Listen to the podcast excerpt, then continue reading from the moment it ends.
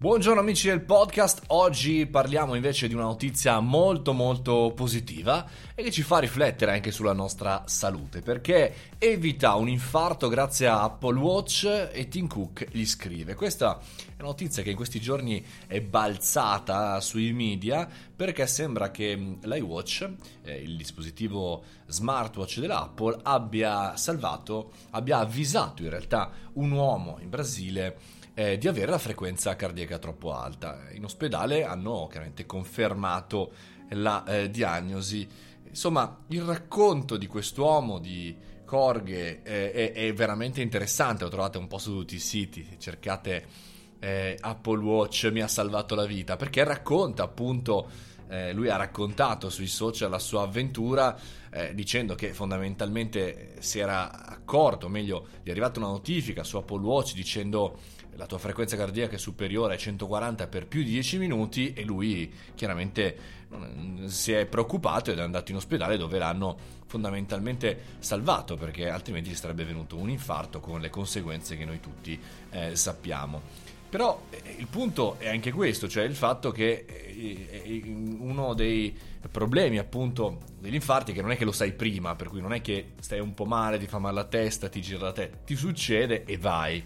E quindi a questo punto questi eh, smartwatch tornano ad essere un punto di salvataggio, talvolta i media e talvolta noi anche, eh, li, diciamo pensiamo sempre ma dove andranno tutti questi dati? Cioè anch'io sul mio Garmin quando vado a correre, no? Cioè dove andranno tutti questi dati, miei, il mio peso, le mie, le mie frequenze cardiache, cioè questo storico di anni e anni di quanto sto, di come sto, se sono stanco, quanto dormo, come dormo, cosa mangio talvolta, no? Dove andranno? Verranno venduti magari allo eh, Stato per farmi pagare più l'assicurazione o verranno venduti appunto alle società private per farmi pagare di più come funziona questa cosa? Ecco, quando fondamentalmente ci viene questo dubbio un po' eh, simile e vicino a, alla Cambridge Analytica, mi verrebbe da dire, dovremmo ogni tanto ricordarci che se eh, nel mondo reale fossimo più sereni da questo punto di vista, magari ci salveremmo anche la vita ogni tanto e che il futuro probabilmente sarà questo, sarà un continuo big data di informazioni che, che ci salveranno, daranno anticipazioni, un po' come già avviene per altre tecnologie, per altre eh, malattie, altre situazioni. E quindi qual è la soluzione? Qual è il punto mm, tratto da questa bella notizia?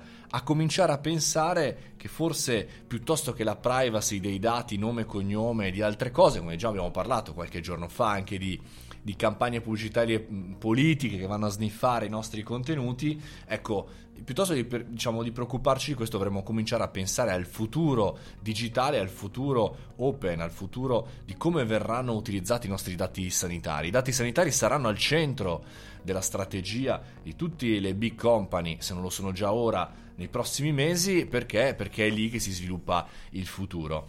E chiaramente anche a livello business, perché la lettera poi di Tim Cook che ha scritto a, eh, la mail che ha scritto a Orge è buon anno, sono contento che tu stia, buo- stia bene, grazie per avermi condiviso la tua storia con noi, ci ispira a continuare ad andare avanti. Saluti Tim. Ecco, ci ispira ad andare avanti vuol dire che chiaramente l'obiettivo di Apple dopo l'iPhone e come tante altre aziende, compresa quella che indosso anch'io sul mio polso, è quella di andare avanti e continuare a migliorare la nostra vita grazie alla tecnologia. Su questo non ci sono se, non ci sono ma, c'è solamente un forse se noi sapremo in grado di dargli il giusto eh, peso politico e il giusto peso anche all'interno del nostro portafoglio a seconda dei dati che condividiamo. Se quello che ci torna indietro è maggiore di quello che diamo, secondo me vale la pena muoversi verso la tecnologia.